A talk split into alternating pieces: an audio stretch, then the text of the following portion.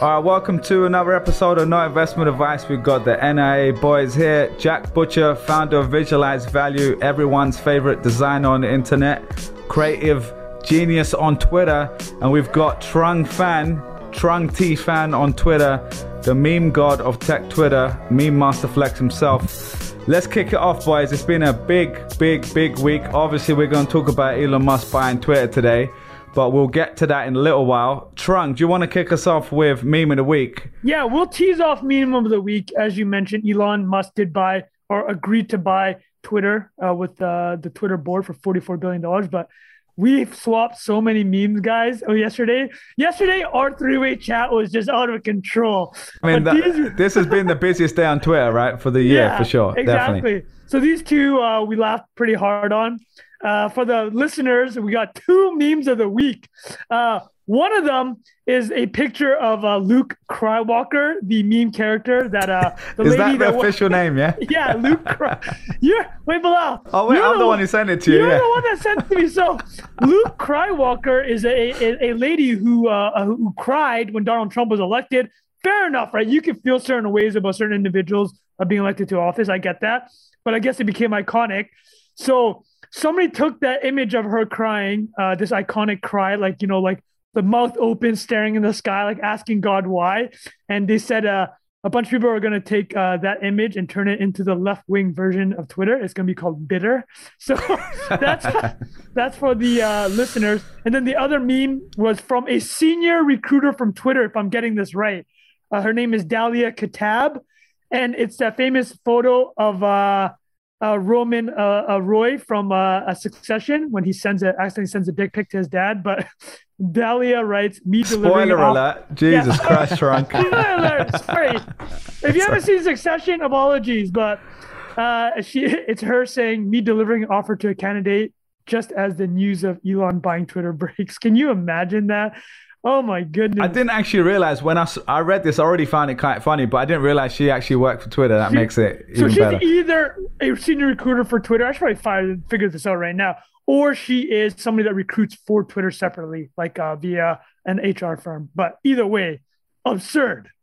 Insane, insane week. Um, so look, boys, I think we just let people know what we're talking about today. We're obviously going to discuss Elon Musk buying Twitter. We're going to break that down. There's there's a little bit more to add there. Um, we're going to talk about SBF, our favorite, Sam Bankman-Fried, um, talking about DeFi with your boy Matt Levine. Is it on from, from Bloomberg? Bloomberg? Yeah. Um, and we're also going to kick it off with the one year review. This is something we've teased for a few weeks, and we got some amazing feedback in the Telegram group. So thanks for everyone who submitted comments there. Um, and, and we kind of went just to summarize, we never really got to kind of market on the pod and talk about like how it's been for, for us, our favorite moments and stuff like that. So why don't we just kick off with that? I mean, what's it been like for you boys? I know we've we've we talk every week. We're in the pod, we're in the DMs, obviously sharing stuff, but we don't actually get to like reflect on it that often. So I'll hand it over to you guys. and right, for people right, listening, for... it's, they're both pointing at each other. So, uh, so I,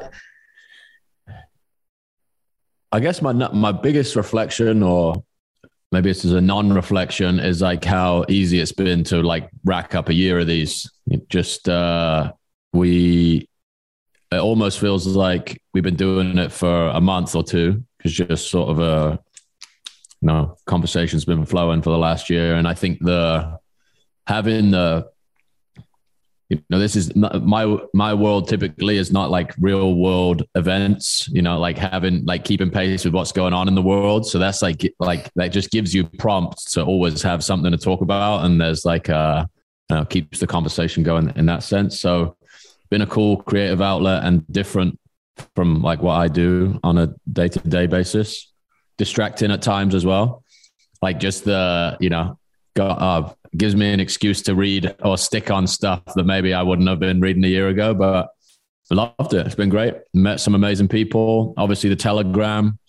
Just it's kind of surreal to see and read that like us just essentially dicking around on a Tuesday afternoon is so verbal entertaining. posting, as Trung yeah, uh, talked about it. So, but this is the future, I guess. So. Uh, enjoying it. And thank you to anybody listening to this. It's uh, been supporting it from uh, from whenever, even if this is the first episode you're listening to. We appreciate it. It's fun.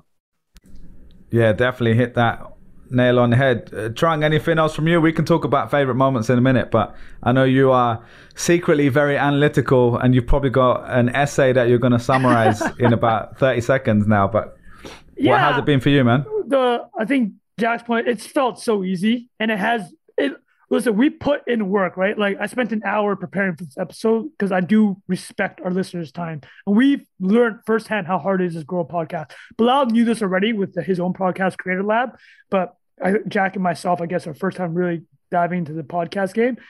It is hard to grow a podcast, right? They're just like, you can't do a Twitter thread for podcasts. you know what I mean? It's uh although uh, uh, uh, one of our listeners, George Mack, um, the legend did say, "Hey guys, like you're you know you're leaving some low hanging fruit." Like uh, short YouTube clips are essentially the Twitter threads of uh, of uh, growth hacking for YouTube. Um, so one thing I will add on that is a year in.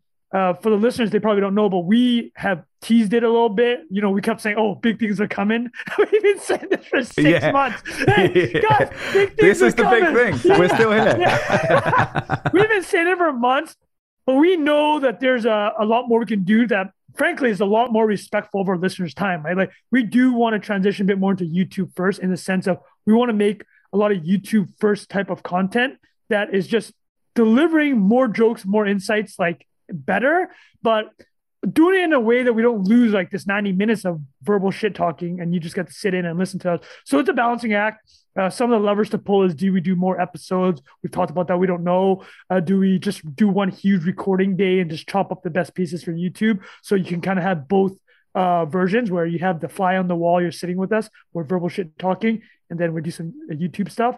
But we'll see. Uh, uh, big things are coming, people. That's what I'm going to say. but uh, let me just add uh, one takeaway. Like if I'm going to get a well serious fan here, it's uh, the famous Jack Butcher tweet from uh, last June. Jack, you remember? Is this Jack? First of all, for the listeners, it's a tweet that Jack wrote. Uh, 90% of podcasts don't get past three episodes. That's 1.8 million people a year that quit or oh, ever? A, a, year. So this a is um this comes from Chris Williamson. If you do you know that guy, he's got a podcast called Modern Wisdom and his yeah he's like he's crushed it he did a he's killed it. jordan peterson one recently right i spoke to yeah, him after yeah. that so been on the podcast game this podcast circuit for probably two or three years now and i went on his podcast and he told me this statistic and this reddit post is somebody finding that podcast and like uh, extracting that uh, that clip from the okay. conversation i had with him and uh, so, Jack, yeah, you want so to I'll finish, finish the, thought here? I'll finish the quote. Yeah. Yeah. So 90% of podcasts don't get past episode three. That's 1.8 million who quit. Of the 200,000 left, 90% will quit after 20 episodes. That's another 180,000 gone. To be in the top 1% of podcasts in the world, you only need to publish 21 episodes. So we're headed for the 0.1%, I'm sure, in here, boys. but also like top one, just like in terms of episodes done, right? Yeah, yeah. It's got nothing to do with quality. Yeah. We're just mindlessly recording shit and you know it happens to place us in a statistical anomaly because we're there. yeah so, pick, pick the numbers that suit your narrative right? But so. there, there it is right? That's my that's the only thing i want to add that was like semi-serious. And what i will say is i think we have done enough and enjoy uh, main thing is this we enjoy it. The moment this becomes not enjoyable i think all of us are on the same page. We'll be like you know what guys? Like it was an amazing run but if this becomes a chore we're probably not going to have the same energy and verve for it um, but we it, that has not even been remotely the case. Uh, there exactly right. There uh, we go. The, there's a famous Jack Butcher uh, uh, uh graph where uh, it says, you know, you're going on a straight line on the x-axis, nothing's getting accomplished. You say this is pointless, and then it all explodes. So I believe we're at the this is pointless point. But you know, we've done the groundwork, and the audience has been so great. That's the other part of it, which is amazing. You kind of teased it, Jack, is like the Telegram group, but also the just getting random Twitter messages like, oh my god, like this quote from NIA, like like my our boy Michael Brandt. Uh, just uh, he listened to our last episode or two episodes ago where I made the ridiculous statement where I'd be a Rhodes Scholar billionaire, which we both all know that would not happen if I drink in coffee. But he's like, well, actually, Trung, uh, caffeine was a really important part of the uh, the Renaissance, and uh, hey, maybe you are on some something, right? So love getting those kind of comments uh, from the listeners And yeah, that's the takeaway. I'm happy we made past 21 episodes. The second part is uh, the audience reception has been amazing. And anything forward we do, we really do think about how do we honor the audience's time because we know 60 minutes is a big ask. Yeah. Yeah, and then uh, that was great, beautifully summarized. The only thing I'd add is I agree with everything you said. Um, just yeah, my perspective is coming in from having done Creator Lab since 2015-16. There's uh, that was me doing interviews, right? So there's a lot more that goes into that in a way because you having to convince a guest to come on, you do all the prep for the interview, all that sort of stuff. Um, and there's no one else holding you accountable. So if I don't want to do something, I don't have to do it. Whereas with this, we've done it every week for 54 weeks or whatever. Crazy. And so that was one thing coming for me. Like I knew I, I could only do this every week if it was easy enough. And you know, from day one, we've set up editing. We've now got it down to within 12 hours of us recording. We finish on a Tuesday night. By Thank the morning, you, we put it by out. the way. Yeah, I was, Listeners, I we was going gotta interrupt you. Yeah, we yeah. wouldn't well, have made it past week one also- without Bilal. No, I appreciate. we Yeah, would of course. not- But uh, people, hold on, no, no, no, Bilal, stop. You're not letting this slide. The listeners don't understand here. Bilal has been absolutely shouldering the production load, 100%, not even like 99%. And I think I owe him 300 bucks or something. We don't know. Well, it might be a bit more than that by now, but yeah, we'll we'll. I need to tally that up. But yeah, no, I will say thanks for that. But also, yeah, the editing, like we've had basically two editors, and the, the latest one, he's been incredible, and he's just like really taking all the feedback, and uh, he's you know we went from several days of turnaround time to doing this within a few, basically a few hours, which is which is really a lot of people don't realize that what goes into. it. I don't want to bore you with all the details, but it's not like you can just record and put something out straight away. There's a lot of like we put the timestamps out every week. We we make sure we cut out stuff if we've lost Wi-Fi connection. You know those little things, um, and yeah. So that's that's that part. The other part I'd say is yeah, obviously it's been an amazing place for us just to like force ourselves to learn stuff again not to get too serious but that STEPN thing we did last week i've had that on my like reading list for like three four weeks. And i was like all right now i need to do it for the pod. I'm gonna i spent like three four hours like trying it out you know reading all the things i could read about it. And uh, that has been an incredible thing for me personally and i'm sure for both of you as well. Um, and then honestly for me looking at you know the idea of this podcast was a fun place we can hang out we have the same humor essentially. We're all interested in the same stuff. Um, we didn't really see anyone doing something similar at the time. I think the closest one we can say that we look up to in a way is all in. Obviously have done an amazing job. They're, they're the number one tech podcast out there nowadays uh, but they're you know a lot they're a little bit older they're a little bit further A in little bit their more career successful. a little bit more successful. but I think on our level, we've we're also not like just starting from scratch. So there's we can still offer some unique insights or at least uh, some opinions. So I think that's really it's been quite cool to see that idea play out and hear people literally in the feedback say, "Oh, I really like All In, but you guys do this in a different way," or "This is more fun for these reasons," or "You guys do that but with Web 3." And that is quite cool to see like this idea we had in our heads to to come to fruition. But yeah, like you said, it's still very early. We've got a lot more to do. Um, Big and I things coming.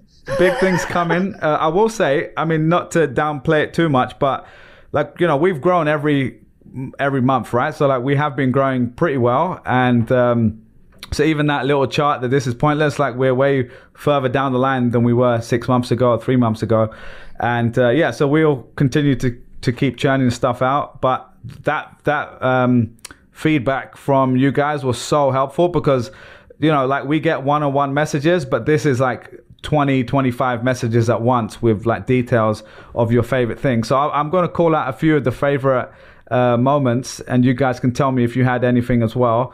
A few this was from uh, dom said discussing virgil abloh and his impact on culture. That was actually one of my favorite episodes and i don't think we even planned it properly. Just kind of like we it talked about great. Virgil, and then it um, kept going. Super Bowl ads breakdown takes on Adidas NFTs, cryptodes early on, understanding Jack Dorsey's 10D chess, front seat fans.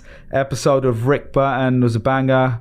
Um, yeah, so there's there's plenty of these. If you're interested, uh, you can check out the Telegram group, and we would appreciate your your feedback there as well. Uh, I'll pass it over to you guys. Is there, if you had one favorite moment from the last year, is there anything that sticks out? maybe the Goo- the Bilal Google suit.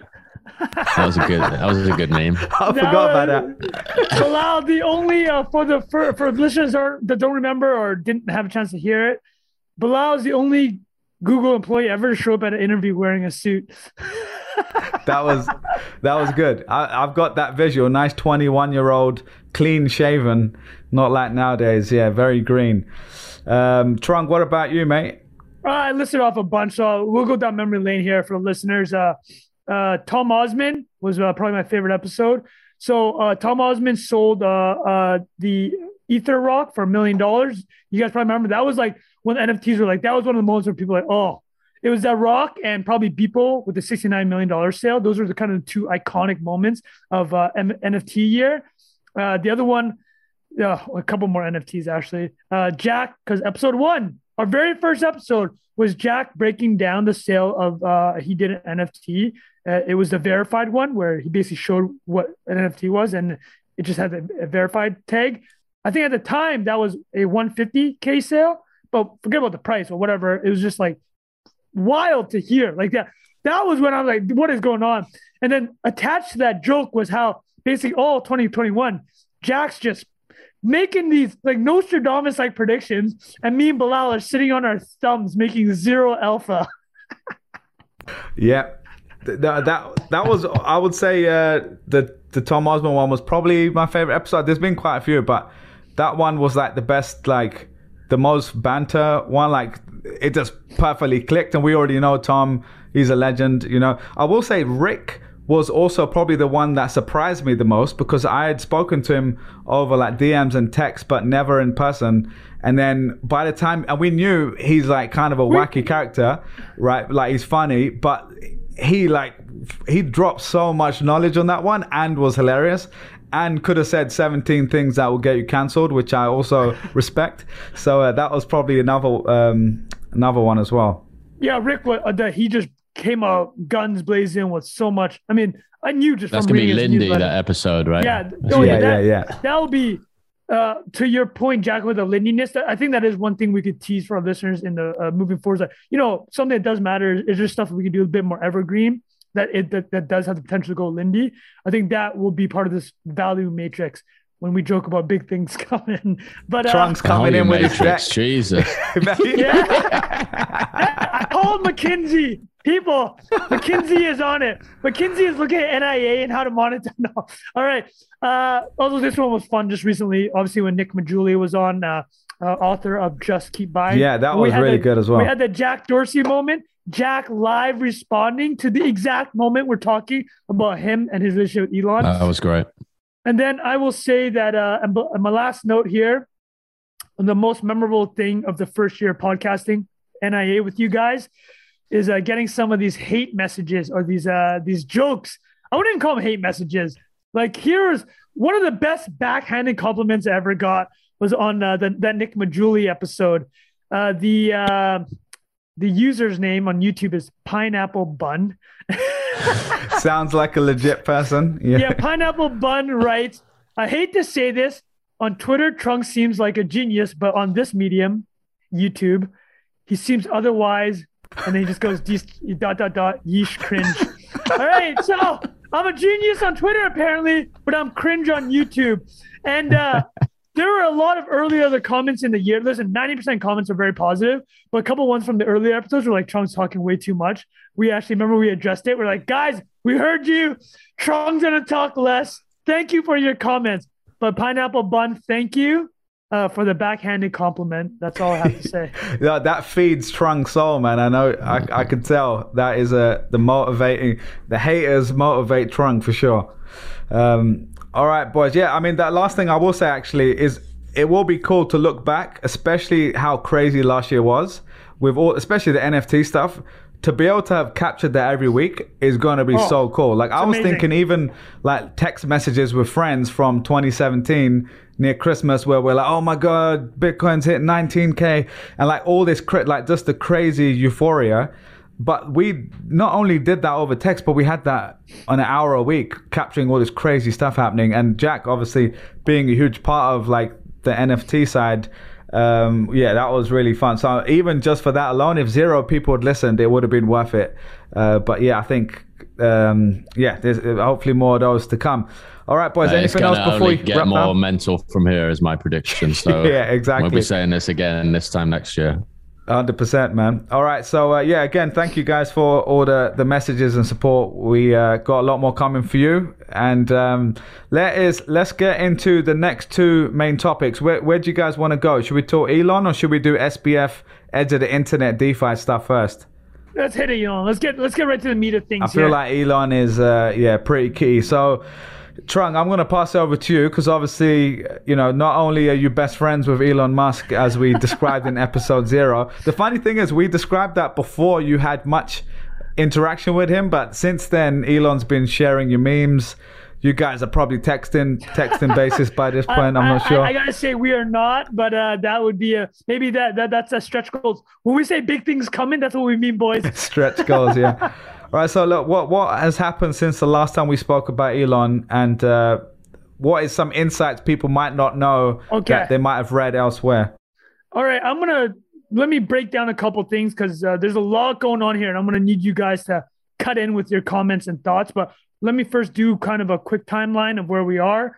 Uh, talk about how the fact the deal's not done yet. Like he has not purchased it, and there are a couple more hurdles to to pass for him to clo- uh, close the deal, including his financing situation, which is very interesting. And then we could talk about uh, what we've seen uh, uh, regarding what the next steps might be. And then the last part is going to be the favorite, I think, here. The worst takes about Elon buying Twitter. Because if you have been on the Twitter platform like we have, histrionics. People Google the word histrionics. I don't even know what that means. I'm to look it up right now. But it has been a disaster of bad takes. I guess for some people, it's hilarious. Oh, yeah. Histrionic, exaggerated, dramatic behavior.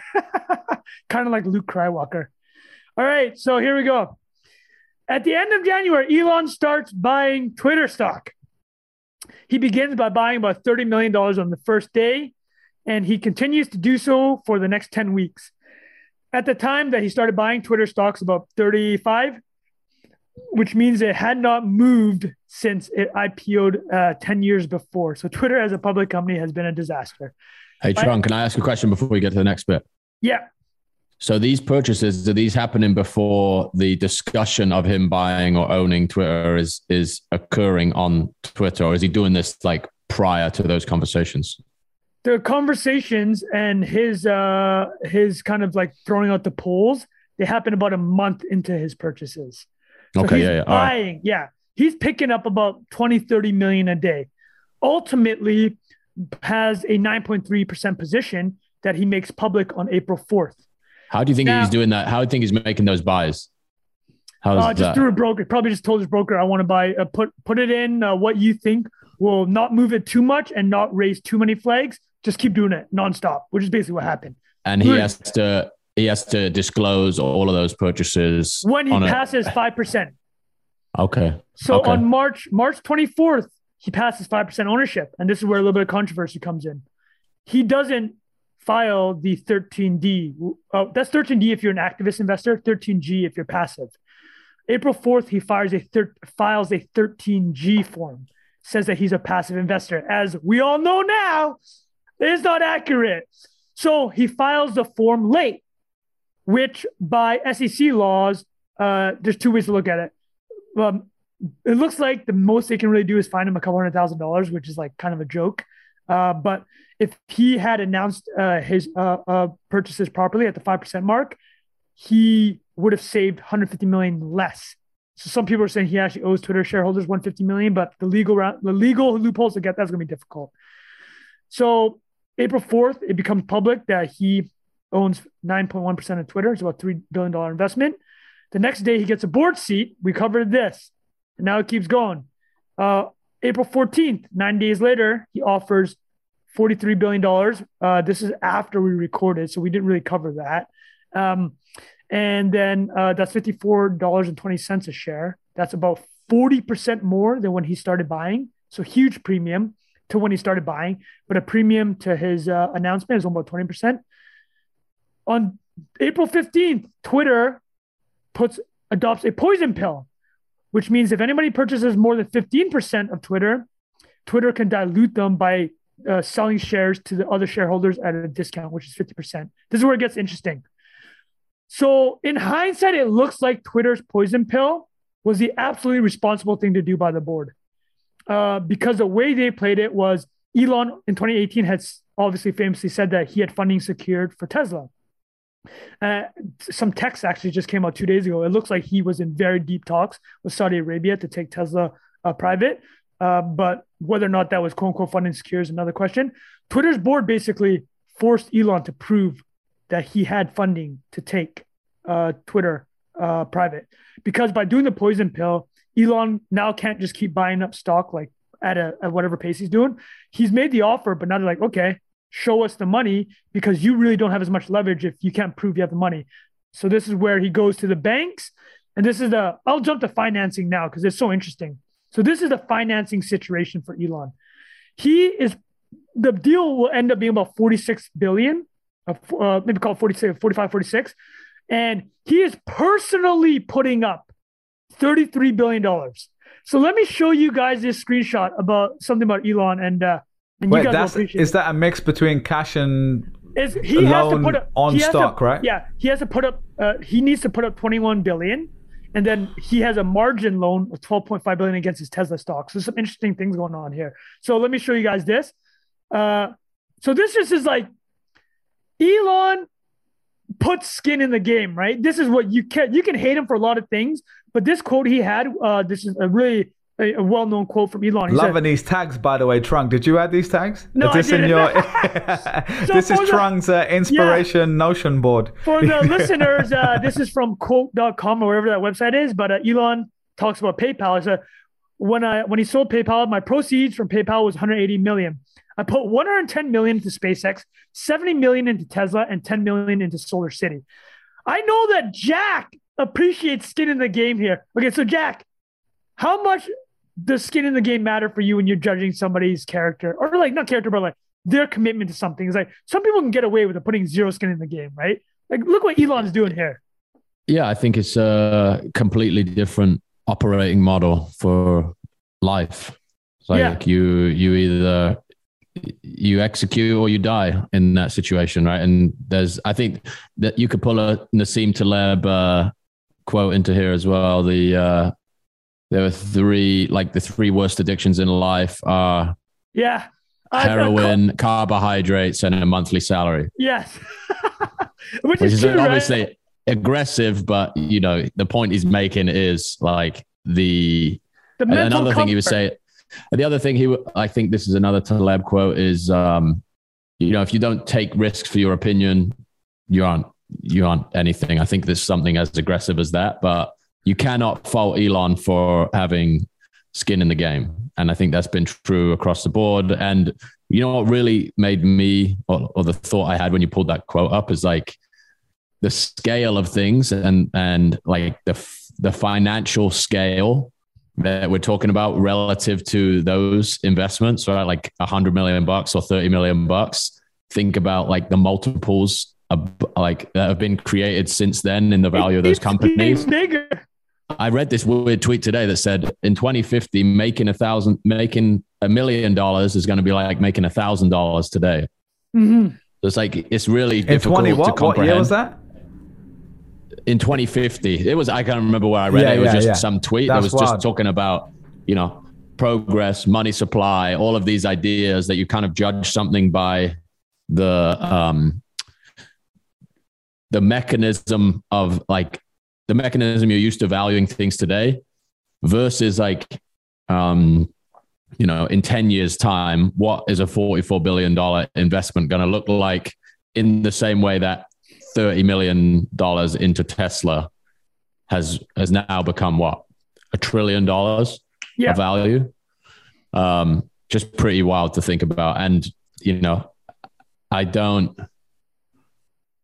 i don't think anybody has an idea of of uh, what the path to profitability is because I've I've not seen anybody like articulate anything really compelling. But Trung, I'm sure you're going to go into this. Like the yeah. the even the terms of borrowing that money requires this exactly ship right? to be turned around, right? Yeah. So let me- And, let me uh, put this- actually. So could I just add one thing, Yeah, Trung? Uh, absolutely, Bilal. just uh, just to put that in perspective, right? Like the biggest acquisitions, you know, the m- famous ones that we kind of know. Instagram one billion dollars by Facebook, Tumblr one point one, Yahoo, YouTube one point six five by Google, Skype eight point five, Microsoft, you know, WhatsApp, LinkedIn, Slack. All of these are by companies, right? Up to Yeah. twenty eight billion dollars. Slack to Salesforce. Twitter, 44 billion, Elon Musk. Not, He's putting a not, person not Tesla, 33 billion, not right? SpaceX, not Exactly. some fund. This is, I mean, obviously he's the richest man in the world, but it's different when a trillion dollar company like Google or one of these companies go and buy it and you can, you know, you can say, oh, it's worth it for these reasons. This is like one person. I mean, I, I don't think there's ever been anything like this, This right? is, At I this scale. believe, this is the largest individual uh, buyout of scale. So this is, well, here it is. Uh, uh, Jack or Bilal alluded to it. This was Elon replying to me last April when I put that PayPal stat out. Elon writes, had no money to invest in Zip2, but my founder equity yielded 15 million after tax. Of that, I rolled 10 million into PayPal, which yielded 180 million. Then dot dot dot. Basic principle is that I would not invest, not ask investors to risk money on my company if I would not also do so. Dude, look, look. Love that, Am man. I It's an hard Elon to- supporter? Yes. Am I defending everything he's ever done? No. But come on, guys. Just as an entrepreneur, nobody puts his nuts on the table like Elon. It is absolutely out- he is That's the quote of the episode so far. There you go. billion dollars. I the deal's 44. He's putting up 33 billion. Let's talk into what Jack mentioned. Okay, Elon had said, I don't care about the economics at all. But as Jack alluded to, the lenders care about the economics, right? The, the lenders aren't going to lend you if they don't think you can uh, make back the money. I don't care about the economics of my mortgage, but Yeah. uh, yeah, someone. Well, we'll- we'll Someone talk about does. that. Someone's Yeah. knocking on the door. Yeah. So here's the situation: the 13 billion dollars uh, loan. So the part that he is borrowing, not his personal equity that he's putting up, that has about four to four to five, four to five percent interest rate based on uh, the, the the debt quality of a, a company like Twitter. So guess how much money Twitter made in free cash flow last year? 630 million. So all that money to pay the interest gone. So but clearly the banks were comfortable comfortable enough with that. Okay. So now the margin loan against uh, his Tesla stock. This is where it gets interesting and potentially dangerous. So Tesla stock today is about 950, I think. It dropped about 10%. Uh, people are a little bit concerned.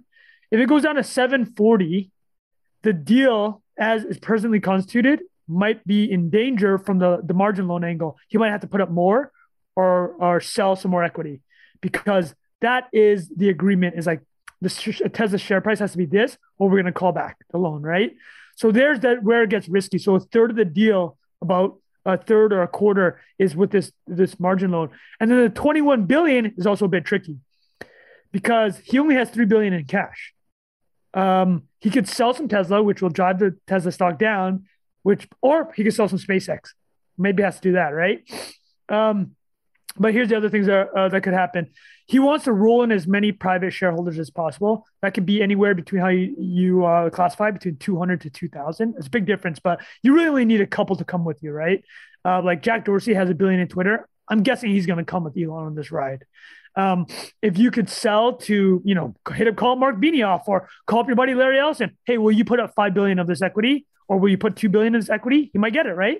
My guess on the 21 billion that he has to put up personally, he'll be able to get 10 billion from the rollover, uh, some friends. I bet Larry Page and Larry Ellison will, will toss him a couple billy. Um, so there, that's the situation on the financing. Now, the deal itself has other hiccups. So the way that Twitter is currently trading as of uh, 154 on Tuesday, uh, it, it's pricing in about a 80 plus percent chance the deal will get done. So if it's pricing 100% that the deal would be done, it would clearly be at 24, uh, 54.40, right? So let's see where it's at right now. It's about, I think it's around 50 bucks. Yeah, it's about, so they're pricing about 80% chance it's going to get done. And then here are the other things. Yeah, it's 50 bucks, 49.50. All right, so a couple other elements. Why did Twitter boards move? Uh, we kind of discussed this briefly in the previous episode, but it looks like they kind of defaulted to that they were just going to be a fiduciary. They looked at the broader landscape. it seems like no one else offered anything better, which probably isn't surprising, right? Like we just talked about Twitter's business has not really improved over 10 years. Um, and Twitter's boards, their responsibility isn't to be, hey, uh, Twitter is the most important like media asset in the world. Like we have to protect X, Y, and Z. They didn't. That's not their job, right? They really are just a shareholder uh, maximization kind of in, in, that situation. So they kicked the tires. No one else came in, um, but now they get to present the deal to shareholders. I'm a shareholder. I'm obviously going to say yes, but will other people say no? We'll find out, right? Odds are that that typically doesn't happen. Uh, Elon could walk away from the deal because let's say there is a mass sell off in Tesla stock that could change the financing situation. He could still walk away, but a typical breakup fee is 3%. So he'll owe uh, between 1.5 to 2 billion if the deal doesn't get done, done to Twitter. Uh, Twitter could still get a bigger offer, but then they would owe Elon the breakup fee. And then uh, the other kind of big, no, I wouldn't call big, but antitrust regulators. Uh, in the US, unlikely they'll do anything with this. It's an individual. Uh, EU is a little bit different. They protect data privacy a lot more. They could be like, one criticism that was valid is like, man, it's kind of crazy how like a single individual could just buy up all the. Man, do you know how much data is on Twitter? Like, I know people are joking like, oh, stop DMing, but the reality is like, there's a lot of like very personal information on Twitter, and one dude, one namely, I mean, the richest guy in the world, just bought it all, right? And there's no regulatory oversight. That is interesting. But other than that, that's kind of the broad scope of uh, information. Uh, throw it to you guys. Any other thoughts? Uh, namely, what was your first reaction? I know we've been thinking about it, but I actually didn't think it was going to happen and not this fast. Yeah. This happened so quickly, right? I remember when we brought it up, we were like, oh, he's going to come on, he's going to join the board, he's going to try to influence things. And then maybe six, 12 months down the line, maybe something will happen. And he's like, I've had enough. Yeah. But the fact this is happening like, what, three, four weeks or something like that? That's pretty insane. I mean, you know, it's quite inc- I mean, incredibly impressive from an entrepreneurial standpoint. Like that's how I think of it m- mostly by default. Is like I'm thinking from this guy's point of view. He's like, I need. I see an underutilized asset, whether that is financially, you know, from the financial side, or just because he cares about, you know, some of the values that it represents on the internet and in the world. Um, you could argue how much he cares about either, but that's for another day. Um, uh, but, so that was one thing. The second thing is it's quite interesting to see the reception. Um, I'll just call out a couple of things. Here's Jack Dorsey. Jack Dorsey wrote, I love Twitter. Twitter is the closest thing we have to global consciousness. The idea and, and service is all that matters to me, and I'll do whatever it takes to protect both. Twitter as a company has always been my sole issue and my biggest regret. Um, is being owned by Wall Street and the ad model. Taking it back from Wall Street is the correct first step um, last thing I'll, he's got a whole thread here, but just the main thing I'll lastly mention is in principle, I don't believe anyone should own or run Twitter. It wants to be a public good at a protocol level, not a company. Solving for the problem of it being a company, however, Elon is the singular solution I trust. I trust his mission to extend the, the light of consciousness. Uh, he then goes on to say Parag um, is also someone I've chosen, and it would be great if they could work together or something like that. Um, that I thought was quite interesting because we did speculate on the show a few weeks ago.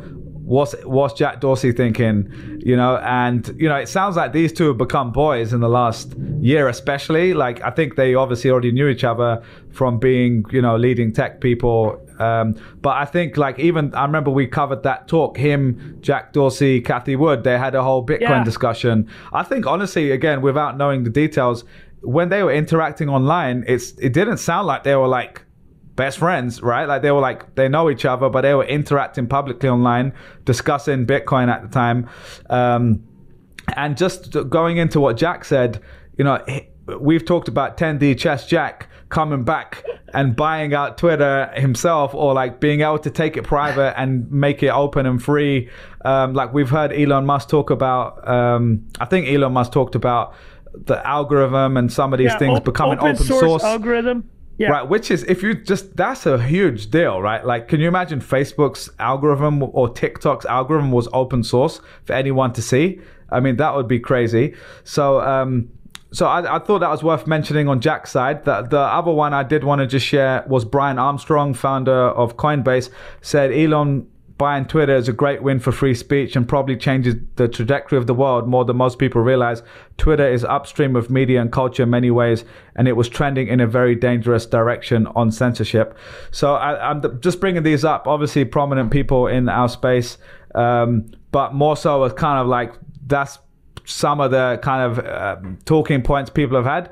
The last question I kind of had, I'd love to get your guys' take on is is the flip side, right? Like I'm sure whether that's on your personal social networks like Instagram, Facebook, or people sending in text messages or something, you've probably seen the anti Elon brigade too, right? And yeah. we've been sharing. You you might share some of the worst takes in a little while, but like just from an honest standpoint, like what is the actual valid argument for people to be kind of against like him doing this. I know you mentioned there about like a rich person being able to buy, you know, um, you know, all that data. But do, do you know much about that? Like, I've, I've never fully got it. I, I think I've read a few threads where people are comparing, you know, like that tweet about uh, ending world hunger and how, you know, World Food Program showed him and he didn't do anything. He goes to them and like that. That tweet has got like a couple hundred thousand retweets well, or something. I think here's a here more, we go. Uh, here's a recent example of that, right? Like people complaining about Elon. Okay, so you're talking about the strains that are valid. Let's talk about the invalid strains, right? Like this one is like, why isn't Elon spending this money to solve world hunger, right? It's just so absurd. He, first of all, we've discussed this. World hunger is not a money issue. It is a logistics supply, awful government issue, right? Spoilage of food is like 40% of the problem. But having said that, this uh, this uh, individual, Margaret Bashir, put up a poll. Uh, clearly, she tried to dunk on Elon, which is a better use of Elon's 43 billion and world hunger by Twitter. 90% of people said by Twitter. Uh, I think there's other solutions to world hunger. Money is obviously part of it, but that was one bad take. That's part of the whole. I think we shared a couple. It's like, why does Elon do this 43 bill? Uh, that would be. I think the- one more, one more uh, man, uh, I thought I screenshot it, but maybe I didn't. Just contextualizing how much money 43 billion is relative to how much money is is spent, like what four trillion dollars a year in tax is paid in the states every year. Yeah. It's like what the f- like 1%, this is a yeah. point point zero four three percent of that, and we're no closer, right? I think the like I think it's a lazy argument. Um, so that that's where everybody goes. Is like this is an obscene amount of money for somebody to like to, like spend on a plaything or whatever else it is. I think um, what that also misses is like what I think we talked about when this conversation first came up, which is the importance of the ideas that are born and discussed and proliferated through a network like this is so powerful for influencing how people see the world, like the idea of just pessimism and optimism, like swinging the balance of that. Not to say that that's a thing that should we should have our fingers on the scales of, but at the same time, some of these models, when like some of the business models that exist around media, do incentivize doom essentially right like if yeah. you want to if you want to look at any given front page of a newspaper i'm not saying like newspapers should only report good news far from it but the idea that fear isn't a lever that is really really really pushed on to like drive these economic models is false. And I think transparency yeah. into that at the very least would help people figure out what's going on. Right. And I, I think it's going to take somebody who has the ability to look at something from first principles, which we know um, Elon is famous for founding and building and you know acquiring and changing businesses from that perspective so like I'm definitely very interested to see um, how that's thought through on a problem that isn't necessarily mechanical, right? It doesn't have a basis in physics. It's like a biology and a psychology problem, which is not um, an issue that he's not already involved in with stuff like Neuralink and things of that nature, right? There's a great meme of the, you know, the Bill Gates microchip versus the Elon microchip. Have you seen that one? Oh, it's Where like it's I think you shared Bill it Gates before. bad. Bill Gates good, Right. Elon bad, right? No, no, the opposite. Whereas like, um, oh, don't you know? Um, Bill Gates is trying to inject me with a microchip, uh, and then you know people on the other side of the meme are like, no, and then Elon's like, I'm going to inject you with a microchip, and they're like, you know, They're you like, want? take my brain. Where? Yeah. yeah, Where? Yeah, yeah, yeah. So it's it's interesting. Like it's a up? brand thing. It's a brand issue, right? And I think if um, one of my other favorite takes is Tim Urban. I think I sent that in the in Yeah, the I've actually got chat. that up here. If, Yeah, do you want me to read it out real quick? Bilal knows Tim Urban. He's interviewed him. So uh, Yeah. Yeah, he's, he said uh, to everyone who's suspicious, ugh, suspicious of his motives or his competence, all I can offer is I've spent a lot of time talking to him, and I hold, I wholeheartedly believe his heart is in the right place in these endeavors. He has time and time again solved problems the world believed were unsolvable. Uh, he was quote tweeting another tweet. I can pull that up if necessary, but it's essentially uh, in response to the, a lot of the criticism that uh, you know he's been getting for this. I'm just pulling up the other tweet that he wrote. He said, "I disagree with the why would Elon waste his time on Twitter take. Whether we like it or not, social media has a major effect on politics, on global events, on our minds. It's changing the way." Our world, uh, changing the world in ways that affect everything. I think it's a great thing, Elon, for Elon to work on. So that was uh, what he was initially talking about. I think that's an interesting because you know what we talked about before. Brian Armstrong talking about free speech, which for some reason, free speech has become a very right wing, um, you know, like uh, talking point. Like f- traditionally, free speech was also a, a very left leaning talking point, right, or something that people would uh, fight for on the left for sure. Um, and and there's just one last one I'll also read out, which is in reference to this uh, this right leaning thing that people think this is somehow just like a massive win for the for the right wing. Elon Musk is not necessarily even right wing, right? Like he might be very pro uh, free speech, which might put him on that side in some cases. But this person tweeted, Elon Musk is a left is left leaning, is a card carrying member of the ACLU, and is one of its biggest donors, and in and is in charge of a company that has helped revolutionize clean energy, climate friendly transportation. But some people despise him because he has a lot of money. Again, I don't know if that's true, but uh, I think that it doesn't sound that crazy to me if that was the case. Um, and uh, my only thing I want to add on this is yesterday when I was reading through a lot of this stuff, yeah, I was laughing at the memes and I was like cracking up a little bit, but it was honestly kind of making me a little bit sad because it just, I could just clearly see people who I know who are fairly smart people just picking one side or the other. Yeah. And just and it was just like they were retweeting stuff where I'm like just it was just so obvious like they just read New York Times or they read like one newspaper article they read The Verge telling people how to deactivate their Twitter accounts and they just picked a side and and that was just like okay this is the same thing happening again and again right? Like no one's really trying to talk about objectively talk about the pros and cons.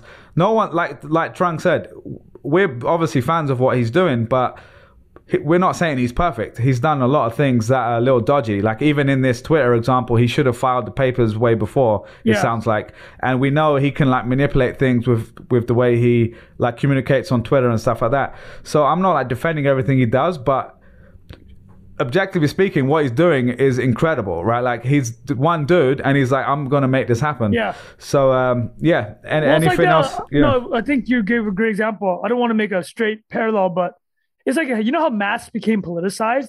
It's like everything ex- is like that, right? It's like everything Yeah. is like you have to be this or you have to be that. There's no conversation in the middle. And we talked about this before. Um, but dude, I actually wanted to bring something up regarding uh because I just looked at Tesla. It's actually down 12% today. It wiped out over 100 billion uh, in, in market Jesus. value. So it's down to eight. Uh, it's down to 870. Anyways, we we hit the 740 number. It's not too far from that now, right? Uh, the, could put the the financing in peril, but let's bring up Jeff Bezos. Yeah, I'm I'm holding socks here, boys. Uh, Jeff Bezos had this tweet that went viral. You're talking about Bilal. You asked about criticisms. What potential criticisms are there? So Twitter hasn't been in China for over a decade. I think since 2009, it's been banned. So many people are floating the idea that okay, well, Tesla has 25% of their business come from China, and they also have a factory in Shanghai that produces cars. So now they're kind of in the Apple situation where before Elon had exposure to China, he's always had it, but now Twitter is kind of brought into the mix, right? So people are wondering, is this now a point of leverage for the Chinese government to be like, hey, Elon, like uh, there's a lot of negative stuff going on Twitter about China. Why don't you, you know, tweet the algo to do something about that, or we might just shut down your Tesla plant. That's kind of the strain, the strain of thought. Uh, Bezos uh, said, interesting. Did the Chinese government just gain a bit of leverage over the town square? And then uh, he follows up with, my own answer to this question is probably not. The more likely outcome is this complexity in China is for Tesla rather than censorship for Twitter. Uh, so, and then he did another backhanded compliment. Maybe he's Pineapple Bun from YouTube. Uh, he goes, Musk is extremely good at navigating this kind of complexity. Total backhanded compliment. But I think there's I'm not saying that there is credence to that. I'm also saying there's not credence to that. There's there's something there, right? Uh, I doubt that I'm I'm, I'm going to go Bezos is your follow to. I don't think it's going to be a censorship issue for Twitter. I think it's just a Tesla specific issue, and the reason is if Elon is able to move forward with the opening of the algo, which listen, that's going to be a heavy lift, right? But he does want to peel back the hood a bit and what that does though is that gives him an avenue to say no to China. It's easy, right? Like first of all, he's going to probably say no because he's Elon. Uh, he does have that kind of control, and he's the richest person in the world, or whatever people think. Um, but the other part of it being, you know, if you open source the algo. So again, this is under the premise that we're able to pull this off. That's a big part of it because now you're like hands off, right? He's like, all right, I'm not going to do it because the whole world will see. So that's just the way it is, right? So we'll see. That's uh that's probably a point that has some uh, merit to it versus the what is it he doing with 43 billion dollars point. But coming from Jeff Bezos is funny because Amazon basically gutted the American middle class by bringing over Chinese goods on the cheap. Um, you know, there's however you feel about that. I think uh, 40% of Amazon's uh, third party marketplace is Chinese manufacturers uh, or, or sellers. So, you know, it's a, a, a teapot calling the kettle black in this case. um, Jack, anything else you, you had thoughts on? Thanks for that summary, Trung. No, I mean, I think we'll probably keep talking about this for a long time. I just, uh, one interesting thing I think is worth looking up for people is go and, um, like listen to Elon talk about money, like how he thinks about money. I think that's kind of uh, a window into his motivations, maybe, and how he thinks about like obviously these endeavors that he's pursued over the last couple decades are like what does he say? 90% failure rate likely. Yeah. some like he assigned a ridiculous probability to it succeeding. And i think the idea of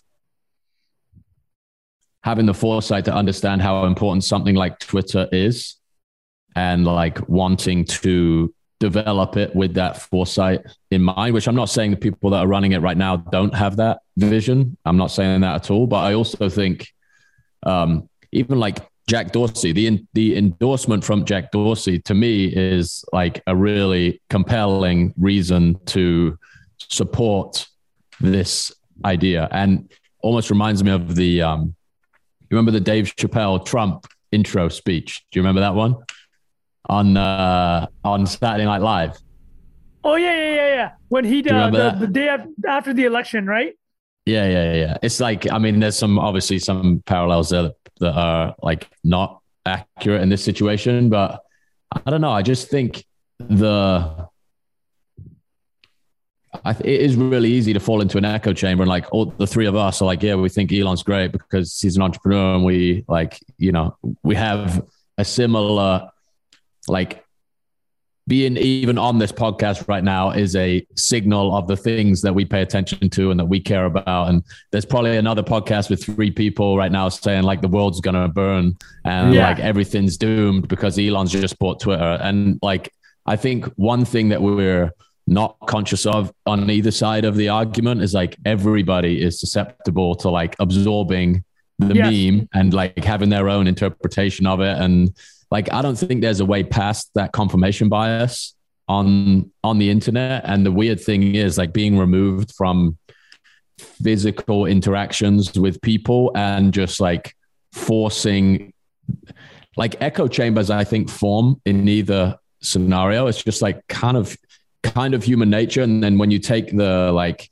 physicality out of the situation like it makes it even easier and faster for those things to happen because you're not like you know there's no physical consequence for you like the mike tyson thing right social media has make it made everyone so comfortable they say something without getting punched in the mouth. And that's like, and someone enough, found that out this week. Did you guys see that right. on the flight? The yeah. dude was yeah. pestering. Jesus Some dude got raw on Mike Tyson for pestering him on a flight. Um, yeah, he I got mean, Jack, up. I want to say though, I do want to agree with Jack that I clearly have a blind spot. As I was explaining the China thing, I was like, listen him, like, oh, you know, there's something there. And uh, the other one that uh, also uh, is a bit of credence that we should probably peel back a little bit more, but let's not go too deep in. Is like uh, somebody tweeted, uh, "What if it was like the Koch brothers that was taking uh, Twitter private?" Right? Totally fair. Like they have this reputation. They're obviously not super active on Twitter. Uh, it's like well, everyone has a point of view, right? It's like you're extrapolating one person's point of view, and every business was built by one person initially, right? Or like a very small group of people. Like you don't get together 5,000 people and build a business on day one. It just doesn't work right. that way.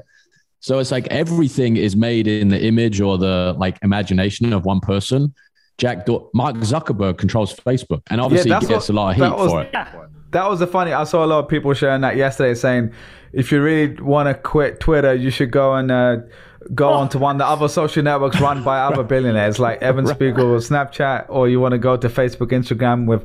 And I completely agree. I mean, I think, I think uh, what Trung described earlier was a really good um, character characterization of like splitting up that other side of the argument into just anti someone's rich, basically. Like, why does yeah. someone even have this money? Why should billionaires exist? That sort of you know umbrella to like the maybe more reasonable thing of what's his motives um, like how is this actually going to impact not just free speech but hate speech. Is anything going to go you know anything could go now on twitter? How are we going to protect people make people feel safe and all that sort of stuff? Which again there's a whole spectrum of ideas there which some are reasonable and some are just also idiotic. So it just it, that's that's one part. And i think jack the way you just summarized it there was really brilliantly done as well. Um, like you're right. Like we all do have that echo chamber right? And um, we are all we all have a, a, point of view and it's very difficult to get over that the only thing i would say which i'm not sure if i even completely disagree but one thing i would say it should be easier online to find those other points of view but we don't because the algorithm shows us stuff that's most relevant to us. So we become part of these groups, and then the algorithm takes us into this this uh, you know spiral of the same views because we click and engage with it more. Yeah. Right. So, uh, like, if you could, you could argue that in your current area, like physical location, people generally they might not all think exactly like you in terms of you know things they're interested in stuff but a lot of the time they're in a so- similar socio-economic class you you mostly the politics are similar because in certain regions people are like left leaning or right leaning etc so i would say if anything the internet has the potential to show you those other points of view but it's difficult because of the way things the incentive design is such that you click on things that you are scared of or incited really by. incited by exactly exactly well so, rick actually if anyone didn't listen to that episode you should go back and listen to that he, he wants to turn Twitter. up at, he wants to twit turn up right, on someone's right. house right so so rick maybe got his wit the other uh, the only other thing is like you know when you say you're going to open source an algorithm it's like again that's like oh that sounds great how many people of all the people that that use Twitter are going to be able to understand that's the, true like the programmatic decisions that are being made to show them a piece of content like it's mm, yeah. that's a good these point, things yeah. are like they're like powerful in theory and I don't want to discount anything in in practice it's just like this is an incredibly hard problem that people have been working on for a long long right. long long long that's time true. and nobody's been able to get even remotely close because again I think add like the business model is also a huge driving factor here, right? It's like if you're optimizing for engagement, you're going to make it funnier, edgier, like more like Extreme. just sharper. Yeah, pokier. Just like you want to you Yeah. want to elicit a reaction. like Jack's Yeah. uh, like Jack's thumbnails on on YouTube. There you go. I mean, it's the you know the Bitcoin yeah, like yeah, that face. yeah. Wait, Is hold on. Bitcoin going to a million a million USD? Yeah, just like it, like we're I don't know the and you know actually um Nikita Bier, you know uh Nikita, Yeah, Nikita. Yeah. He had a social startup, TBH, acquired by Facebook. Uh, Yeah. He added Elon. He's like, I hired me. that.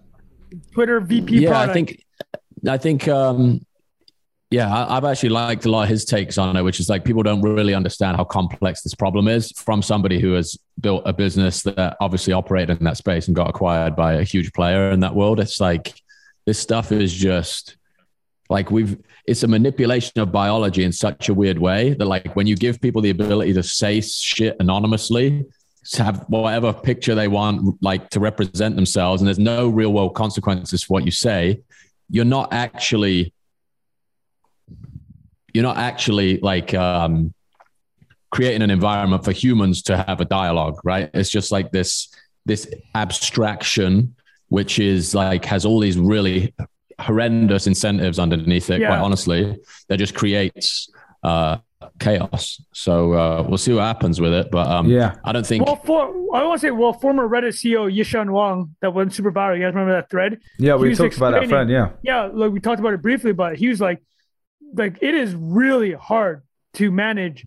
Uh, he's like, at the end of the day, it's like people just want to argue, or like that's just where the default to in kind of these mediums, right? Is like it's just not that easy to allow free speech to bloom uh, because of moderation problems are. In, I mean, Facebook spends four billion dollars a year moderating. YouTube and Google. Bilal had to sit in the bin for 30 hours a day looking at content when he joined 30 Google. hours a day. Yeah, so uh, Wearing my suit. Yeah, wearing your suit. I think a good like mental model is like if you imagine your like the coffee shop you go into or the bar that you drink in was anything like your Twitter feed, you Oh, wouldn't yeah. want to be in there. It'd be, this is the worst Yeah. fucking place on the face of the earth. but it's entertaining hard. when you Yeah. can Thread watch it boys, through a thread through boys a having glass. a pint.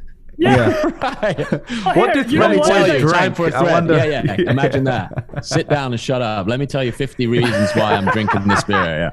Yeah. Well, there are a couple things I think uh, Jackie brought up great point. The open algo is just not that simple, right? So me like hand waving, being like, well, you know, Elon can just say to China, hey, listen, it's out of my hands now. The algo is open. We've exposed it. It's just not that easy. The other one that he wants to do that, uh, again, there hasn't been a lot of information on what that means. Is like, I'm gonna authenticate all humans. Uh, I actually spoke to uh, our previous guest, Bored Elon, uh, the pseudonymous Twitter account. Great guest, by the way, amazing episode. But uh, I asked him if he was worried that meant that he would get doxxed. His opinion, and I agree with it, is when Elon said that the humanist angle, he just meant he's trying to get rid of bots by having way better like uh, captcha verifications, right? Like you know those captchas that you have to do to verify you're a human. Yeah, But that's yeah. not an easy problem either, right? Because it's a full on arms race. People and these bot armies, they're trying to find every edge and every major platform from Google to YouTube to Facebook to Snap, they're dealing with this stuff, right? And to say that, oh, we're just going to make it and it'll happen overnight, it's just not going to. Such a naughty problem, like K N O O T T Y, not naughty, naughty. Yeah, Both. yeah. I was about to say that Yeah. was a new one. Yeah, it's Yeah. both problems. Uh, and the other thing that they said they're going to do was, um, well, get rid of bots. That's the other part of it, right? Get a bit, uh, get rid of bots and open source. Uh, so yeah, these are not easy problems. As well, I'll say. They, he could be in for a world of hurt. I think that's what Yishan Wang basically uh, laid on his thread. He's like, this is not easy. Uh, I saw the, uh, and, and the point he made in that thread, the former Reddit CEO was like, Elon is so important for like these real world problems he's tackling uh, like uh, going to space, uh, uh, clean energy. Although you can make an argument, which is what Elon's trying to do, is like free speech may be just as important as this stuff, if More. first principle, or More. more. What's Yeah. the point of going to Mars if everybody's like, you know, fucking going to kill each other on the ship, right? That's that, yeah. So like, fair enough, right? It's like True, true. that. So two, I guess, in the contra to the uh, Yishan's thread is like, well, actually, this might be more important. So there's all those pieces going on, and uh, so this will be released on Wednesday, April 27th. Man, this this Tesla price move is actually a little bit concerning to me because it's already gone down 12%. It could uh, uh, it could affect the financing. Uh, the one thing somebody wrote here is uh, I lost it, but he basically said Elon can stop the yo-yoing of Tesla stock. He just says, "I'm not going to sell Tesla to do this deal." Fair enough, but we don't know if that's the intention. Mm, uh, I think that's what it is. Maybe it's um, Ken Griffin doing pulling some strings. Yeah, because now I mean, it's it's it's Bill Gates shorting Tesla stock, man. We saw so, that uh, text exchange with uh, with uh, with Elon Musk. He, did you guys see that? I assume. Uh, for people yeah, who didn't yeah, see yeah, it, there was a text exchange between Elon and Bill Gates, and uh, Elon was oh like being asked to help on the philanthropy side. And he was like, first of all, have you got a $500 million short on Tesla? he's like, unfortunately, yes. And then that is, we didn't actually get to talk about that. That was in between episodes. Yeah. Well, that will get us canceled if we put up the photo that Elon did. Elon compared Bill Gates, for the people who don't know, to With a uh, pregnant. the pregnant uh, male emoji figure. Uh, and then that's obviously so the mainstream, uh, uh, the haters are just like, this is the guy that's going to own Twitter. Uh, fair enough. again, I get it. All right. Um, but yeah, I think there are. Let, let me just throw one last thing here. I'm going to go super quick on this.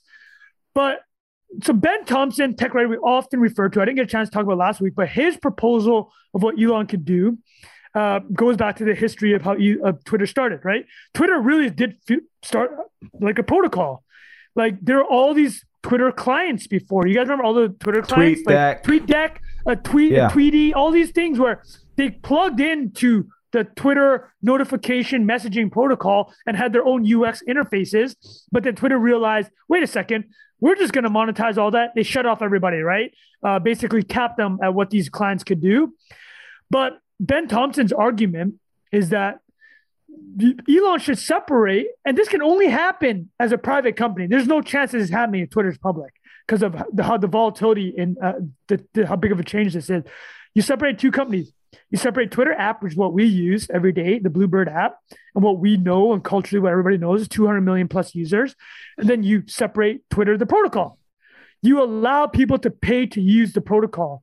So, for example, Donald Trump's uh, social network, Truth Social, could just plug into the Twitter uh, protocol. How does Twitter make money?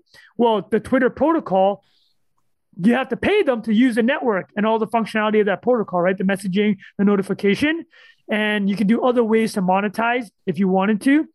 But the point being, it gets rid of all these monetization, uh, these moderation uh, questions, because now Truth Social or or social network ABC they can deal with their own moderation issues, right? Uh, but they're just paying Twitter for the right to use a protocol, just the same way that uh, people use internet. I mean, email protocol. Granted, you're not paying the email provider, but uh, uh this is a privatized protocol. But um, three Though points. I, can I just Go ask, Trung, on that one point specifically? I don't know the details of this, but I'm pretty sure they have something like this where obviously it's not separated, but they have these big data deals. Like I know with Google, for example. Oh yeah, they have big data deals, but it's a fraction of their uh, of their to your point, revenue. They, they already have it, right? They, they, they have, have something like that, and I guess the the question is the open question is, is it just that size because they're not that focused on it and separate it out and you know gone gung ho, or is it that size because the that's volume? The that's, that's the market, exactly. Yeah. And and in my opinion, like their biggest I, I, just remember like Google would pay a, a, pretty decent amount of money to get you know tweets into Google search. Do you remember they brought the real time search into it and stuff like that? Yeah. And um, I, am pretty sure they still have a, a, deal right now. Like I know that was being negotiated recently. So well, Ben Thompson says yeah. he actually answers your question directly. It's a great question. He says actually, what Twitter, if you're to split Twitter between Bluebird app and the protocol, what it actually does is why why is it hard to spin up a social network? Look at Truth Social. What's so hard about it? Having the network, right? Having the tens of hundreds of millions of uh, users. But basically, what Ben Thompson is proposing is like, oh no, you get access to this Twitter user base, and the people that want to go to your network can choose to do so. That's not a guarantee it'll happen, but he's Got suggesting it. it. helps solve the cold start problem. Mm. It's like I can port over and be like, hey guys, go in here, uh, again, that's not going to guarantee you can port over everything. Trump hasn't been able to do it, so it's not that simple. But maybe you have a tooling that makes it easier. But now you have a free market of social networks, and you find out actually, let's find out how much moderation people actually want, right? Do we actually just default into where we are now? Or is there like an optimal amount of moderation? And all these different business models could find out. And Twitter, the blue app, the one that we use every day, is no longer responsible for these moderation decisions. So who knows if it's going to happen? Um, on the Trump part, the last thing I'll leave is this uh, DWAC, his SPAC, is trading down about 15 to 20%. So people think that he might go back to Twitter. So there's that. Uh, but a lot of things are going on, man. This is not a done deal yet. Um, uh, it's done in agreement. A lot of moving parts still. So I, I suspect we'll, we might have to chat again in the future. But I got nothing yeah. more to say on that. No. Thank you, guys. That was great. Thanks for the comprehensive summary there, Trung. The, la- the only question I had, and I know we've gone for a while on this, but just because we're talking about it, this is a deep dive. Is the the kind of question I have is is there a better monetization model? I know we all hate ads. Look, like I've worked with ads for a long time and I even hate them, right? But I understand the flip side is they subsidize a free internet. Yeah. And the ads online are generally way better than offline and there's lots of benefits to that. But we know that was just a way for people to get free stuff that previously we paid for. Like we previously paid 30 to $50 a month for TV and what 7 minutes of ads in 30 minutes. And now we complain about pressing a, a, skip button on YouTube for watching something for free after five seconds. So that to me is also the expectations of customers and users has changed so dramatically because we've been subsidized yeah. for 20 years in consumer internet anyway, um, or plus by by this point, and um, so that's one part. And you know, like the question is like, the, you know, he's probably pretty anti-ads, I'm assuming, and I just think Twitter has just had terrible ads. Like they they've never done a good job, not necessarily from like the creative standpoint, but just the back end, the way the data works, and the way that they actually um, do all that that stuff that Facebook and Google do so much better. That, so maybe I, I don't think he's going to be focused on that if he takes over because I think he wants to find other ways to monetize. Um, but but the question is like if it was if there was a better way maybe there would be something better and maybe or it just hasn't been created yet. And you know we've talked about web3 social networks and you know uh, like bitclout and those sorts of things where there's a different model for users owning a part of it and creating new incentives that aren't click based right? I, I, think actually a subscription model for content is closer to that already, where people are incentivized as a creator. Yeah, and they to, have the tools. They're bringing them out. Right? They're bringing the tool exactly, and you, people are incentivized to keep you paying. Ben Thompson, you just mentioned, like like we, I keep paying for his stuff every month because not because of the clickbaity title, because I know he knows what he's talking about, and I want the best content. So I think already there are people doing stuff moving in that direction, um, and the, the the bigger question is you know, what's that right balance? The same way we talked about Netflix. We all pay for Netflix, but if there's a free version that's half the price or free, uh, monetized by ads, maybe the market will decide. That's kind of how I think about it. Um, and so far, the market has decided they want free YouTube and they want free social networks. And when until someone creates something better, then I pay for uh, YouTube Premium, buddy. Don't me too. So me fast. too. That's true. But anyway, so uh, that was the only kind of open question I had. But um, yeah, anything else, Jack, from you before we move on to our last section, edge of the internet? I wonder. I, I'm sure this information is available. It's just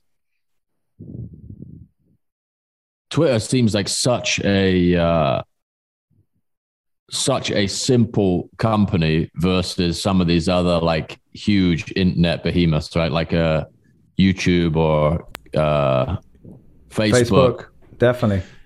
And it's, I think, I don't know how many. Do you know how many people work at Twitter? I think, Any ideas? I think it's seven. I, I heard today seven and a half thousand. Yeah, seventy five hundred. So that seems, a, that seems insane. Does it not? Does that not seem insane to you? How yeah. many people work there? But then it Facebook is, is thirty five thousand. I think I, I heard today as well. No, there's a, there, be... I'm so glad you brought that up, Jack, because the the average revenue per employee at Facebook, yeah. even though they have tens of thousands of employees, is three million per employee. The average revenue at Twitter is six hundred thousand. So they're monetizing. If you want to go apples to apples, which is not fair, obviously, but they're monetizing at twenty percent of what Facebook is, right? So actually, one of the things that I think the lender looked at the Twitter situation. They're like, they're probably have to fire realistically a, a third of this workforce. Um, you know, n- not saying whether or not you should, but just based on the revenue per user number, there's a huge disconnect, right? Like there, the value creation on that end is just not happening. And uh, I think there has been some allusion to the fact that they're going to have to fire like hundreds, if not a thousand plus employees, which will shave enough off the uh, the expenses to basically get uh, Elon's interest payment in line. But yeah, Yeah. Mm. And that's normally what happens in a scenario like this, yeah, right? exactly. Like, Any classic leverage buyout, you're going to come in exactly. and, and, and fire individual. Listen, not supporting any ICANN. of this, but yeah, I can fire 12 floors of people. Mm. yeah. Yeah, interesting. Um, yeah, there was a funny tweet. Uh, was it Hunter Walk? Is that? Uh, Yeah, the 'cause, you know, they said they locked they locked down the uh, they locked down the codes. No one could make changes after the like deal went was Oh, announced. I think he said um, Twitter went through a similar phase of locking down the source code from 2013 to 2019 because they haven't done it. Like, haven't done a great deal, right? In in that Yeah. amount of time. Um, man, I think it's an incredible product. Like, it's definitely changed my life. It's a it's a fascinating. Uh, We'll Buy pay, 44 me and billion Jack are dollars, going to I be would paying a lot go of money. Yeah, we'll be paying Yeah. a lot of subscription service. Uh, but uh, last last thing I'll add is this: yeah, they will the the they cannot do the updates anymore. Uh, that's just pretty standard M and A uh, stuff. Is before the deal closes, which presumably will take about six months. Uh, you can't be shipping all this new stuff. But to your point, like maybe they're shipping up some stuff that Right. they're picking up some uh, real uh, real landmines in there. Um, What you know, another like if this could maybe we save this for another episode. I'll just open up for the uh, percolation to begin. But all the pricing strategy with Tesla, you know, like the self drive, like essentially zero margin. Um, this is a this is a like it's a software business, and you could argue that a good portion of uh, Tesla's margin comes from operating operating as a software business, right? Like you buy the self driving component of the Tesla, they ship two lines of code to your car. It doesn't change the amount of money they spent developing the car, but it just it gives you access to the Yeah. software. So I think from that perspective, there's probably uh, you know, I can't imagine this is a situation where he's going to figure it out down the road. There's probably some ideas already already cooked up on that front. Yeah. All right, boys. I think we can. Uh, no, that's a the great point, Jack. I think for the sake of time, we can um, wrap it up. But overall, yeah, I know we've covered this a few times, but this has been obviously the biggest story going, and uh, really, this one I was really looking forward to just digging in deep the way we did today because I think it's Yeah. Finally actually you know it's not closed, but it's been agreed. we did hit it to this level. Like this is like this completely. was what we needed. Yeah, no, Okay. this was really me. I loved it. So just to wrap us up for the edge of the internet segment of the show, we've got um, uh, SBF Sam Bankman Sam Bankman Fried was on a podcast with Matt Levine. Is that right? On Matt Levine? Podcast. Uh, it's hosted by Joe Weisenthal and uh, Tracy Alloway, my ostensible colleagues at Bloomberg Opinion. Ostensible, exactly. So, but what Matt Levine was on it too, or I didn't hear it yet. They I brought just Matt uh. Levine on. Yeah. So Oh, cool, this cool. is the second time. So Matt Levine, as we've discussed many times on the show, he is the LeBron James of finance writers. Uh, they brought him on with Sam Bankman-Fried, SBF. I don't think anyone's ever said that sentence before. Yeah. By the way, the LeBron And James this is the finance. second time. You know what? I'll tee it up, Bilal, since I listened to it, but I'm going to Yeah, ask. yeah. So, as our listeners know, Bilal Zaidi is our resident Google expert and DeFi expert.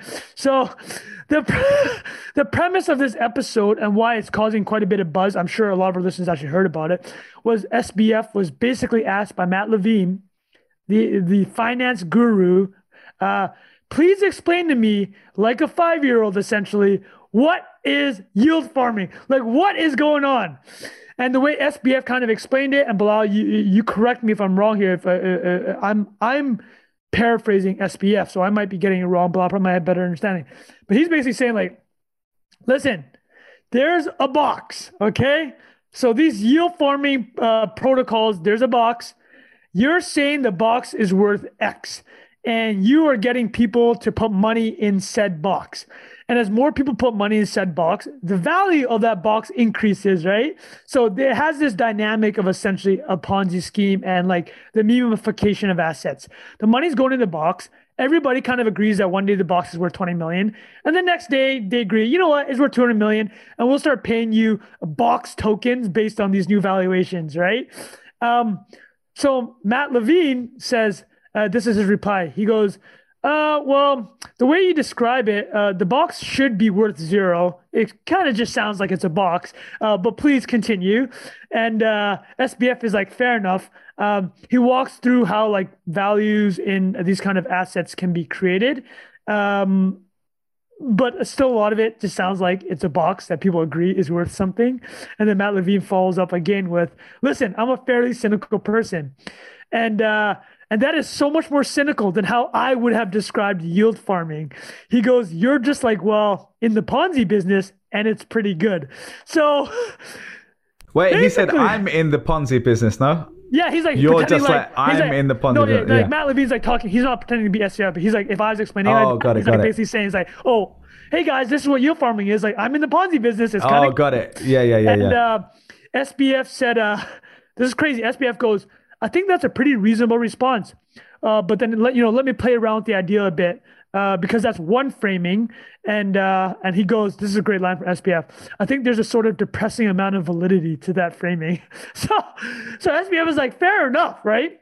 Um, so Bilal, let me throw it to you. This idea of like, uh, again, I'm butchering uh, framing of it, but it's like you know, just this understanding. There's a box, it's a protocol, and you kind of all just agree that there's value in it. Like your time in DeFi, and you're looking at APYs. How how much of that resonates with you? No, well, the first uh, gut. It, the first thing that I thought of when you were describing it was something that everyone agrees has certain value and it's based on other people coming into it. Yeah, that's a Ponzi by definition, I guess, right? Though, again, the question we've, the philosophical question we've asked many times on the show is like, how much are other things that we use day to day based on similar principles? Like, that's a slight stretch, but like if you just say any currency, right? Currency doesn't have intrinsic value anymore. It used to with, um, you know, being gold back or silver backed or whatever now it is backed by a government and they or you know which is right. obviously way more than a magic belief. box we have a, exactly. Yeah, a collective belief exactly it. so it's still based on a belief that a government backs this the economy backs this the you know all the assets obviously in a country that's why the us dollar has been dominant currency for many years so I'm not saying that's the same as a magic box where someone wrote three lines of code and is now selling dog dog coin, right? But at the same time, I think if you strip it down to just underlying idea, the idea is if we all believe something to be true, right, and enough people believe that, there's a chance that can be something that becomes true. I'd say the same for gold to a certain extent, right? There's a tiny percentage of actual intrinsic value in terms of like being used for machinery, factory stuff, and jewelry. But a lot of a lot of that, from what I've understood, is really based on the belief, the idea that this is a store of value. There's a percentage yeah. growth each year, etc.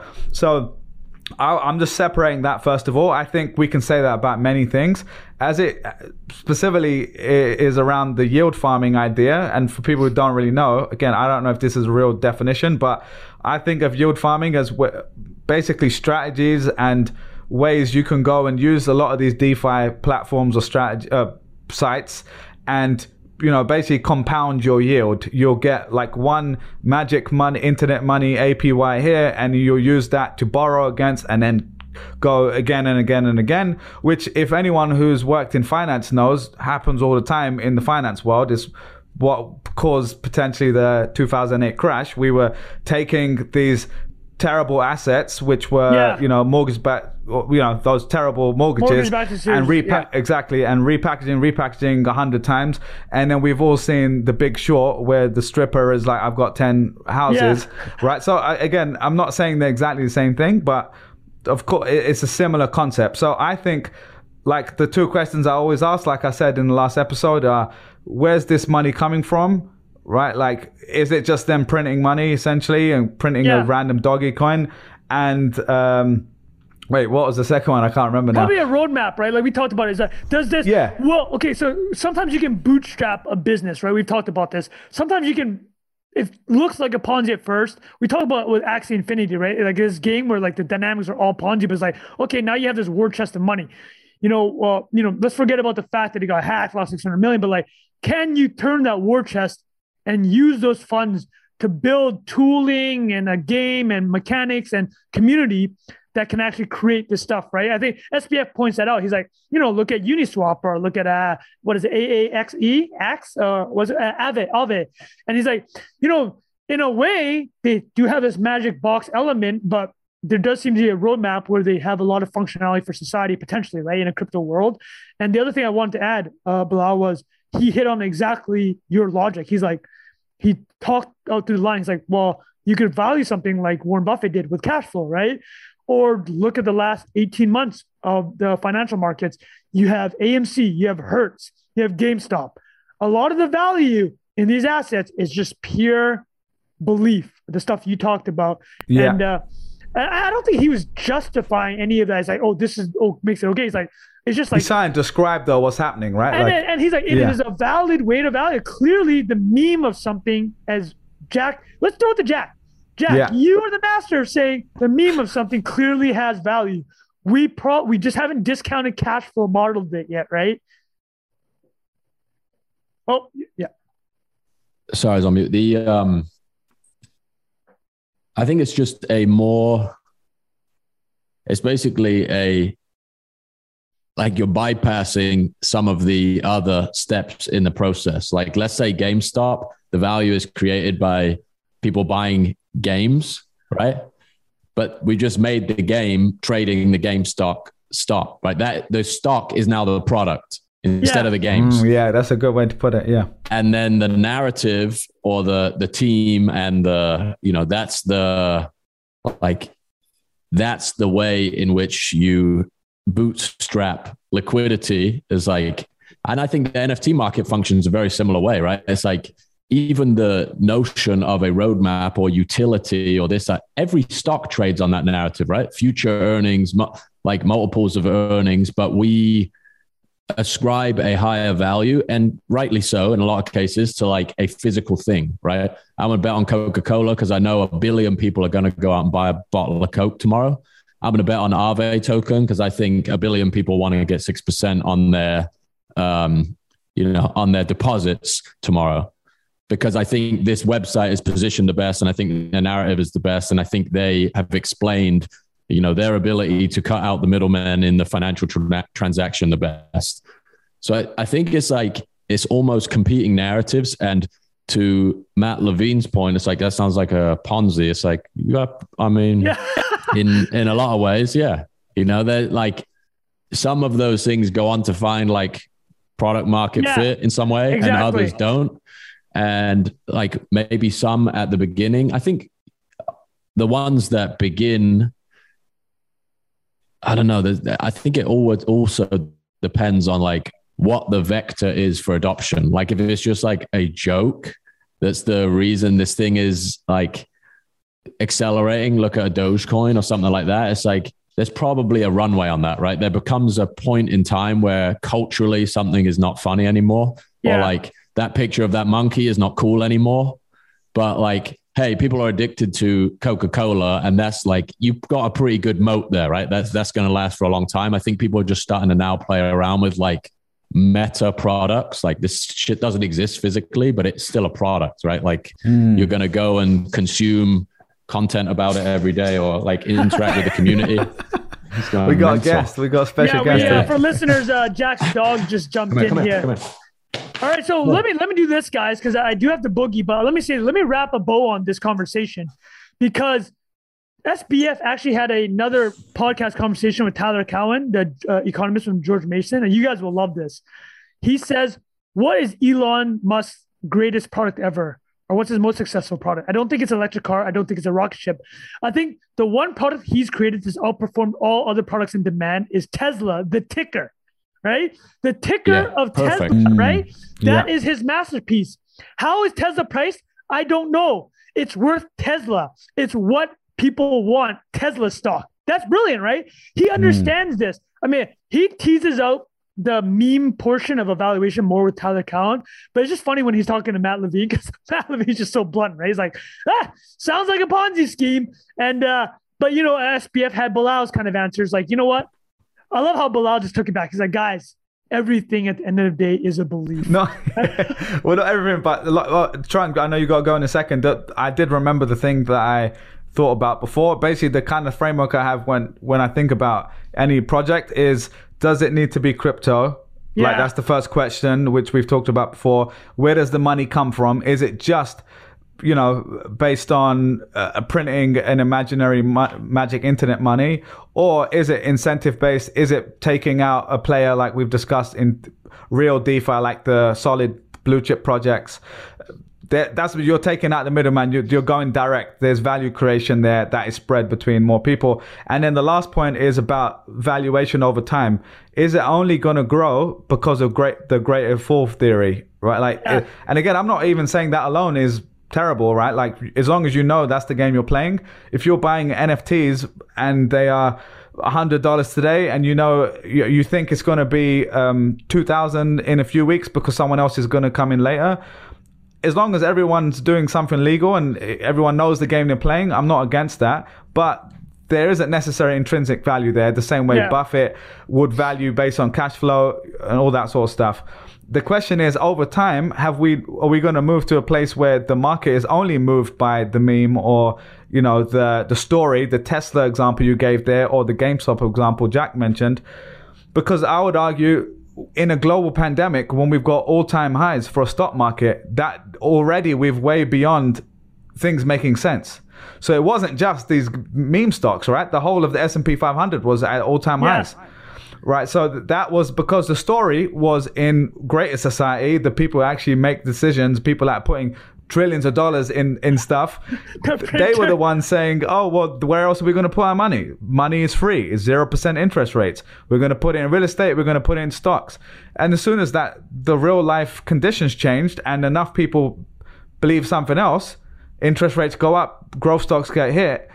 That is just how things shift. So I'm not saying it's exactly the same as fundamentals of buying Coca-Cola stock. Of course not. But ultimately, it comes down to humans making decisions based well, on it, the story they believe. And I was just going to say one like one fundamental difference is like the incubation period of the thing. Like crypto and tokens are a very different vehicle than stocks. So in the case of a yeah. GME, it's like we've repurposed this into a meme, but it had to go through so many tests to get like listed on the New York Stock Exchange in the first place. Yeah. Right. It's a very different thing. And now this is like the token is the product and it doesn't have to go through all of those hoops and loops, which means like you get exposure to it from day zero, which either means, you know, you're going to go broke really fast or you're going to get exposed to a lot more upside because you're not in on day of IPO. You're on day of like, we're in the garage and we're coming up with this idea. But the problem is it buggers up all the incentives, which I think we maybe we're planning to talk about that today, the serial thing. We need to oh, come oh, back yeah, and yeah, do yeah. that. Yeah, we'll come in. Let's say, yeah, that's a great one. Okay, we're we're not gonna ruin it. People, big things coming. Wait, wait, just yeah. For t- that was the the serial, the Obama thing, right? Yeah, yeah. yeah so just to we'll talk, up, we'll about, talk about, next, next time, week. But it's uh it's a great uh thought experiment in incentives in this like tokenized environment. Yeah, completely. All right, I know Trung's got a boogie in a second, but I think that was really nice discussion on that. The last thing I was going to say, the 30 second summary for me is like all these things we've talked about throughout the show, there's a spectrum of good stuff and bad stuff. There's people that are doing crazy yes. stuff, and there's people that are legitimately trying to take out the middleman with code and with a hundred times less people having to work in the chase across the street from me, right? So, and I think those people are building something legitimate, and the whole point of this podcast is for us to be able to talk about them openly and say these are the things we think are cool and have potential. The other here's a bunch of bullshit, but we're happy to play in the bullshit if we are all adults and know what we're doing. So uh, that is uh, kind of how I think about it. But like we said earlier, depend if you're if you come into this conversation listening to that interview thinking DeFi and crypto is stupid and bullshit and a Ponzi, Yeah. you're gonna leave with that. You can easily find the anecdotes that support your argument and vice versa. So uh, yeah, I think I, I I need to listen to that anyway. It sounded like a, a good chat. A few It's a people sent it to me. Well, here's the takeaway. Not investment advice. There, final takeaway, guys. There we go. We go. Bring it back. All right, boys. I think that was a really meaty one. I really enjoyed meaty. that. Any uh, parting thoughts before we before we say bye? No, thank you, listeners, for the year. Honestly, like, uh, oh, Yeah. man, it was amazing. It was a great year, guys. More to come. Yeah, it's, Big things. it's been it's been a yeah it's been an amazing ride, and uh, we appreciate all the love and support. And uh, like Trung said, we've got big things coming as always. But we will no, but also go into the Telegram, and if you haven't shared yet, just know we are reading every single one of those. I've literally Yeah. got a spreadsheet with a word cloud going on the side to, to figure out like what um we should. Uh, number one. D- do your research yeah Yeah. but no uh, it's really helpful and it's, it's helpful for us to make the show better and to make sure we're giving you guys what you want uh, because everyone has a different opinion what they like. And um, so we'll try our best to, to take that feedback. Um, all right jack anything else before we wrap up mate? No, that was great. Thank you, gents. that was fun. Likewise. Thank you, all right we'll see you next week. Thanks again. And uh, yeah have a good week. Speak next next week. Bye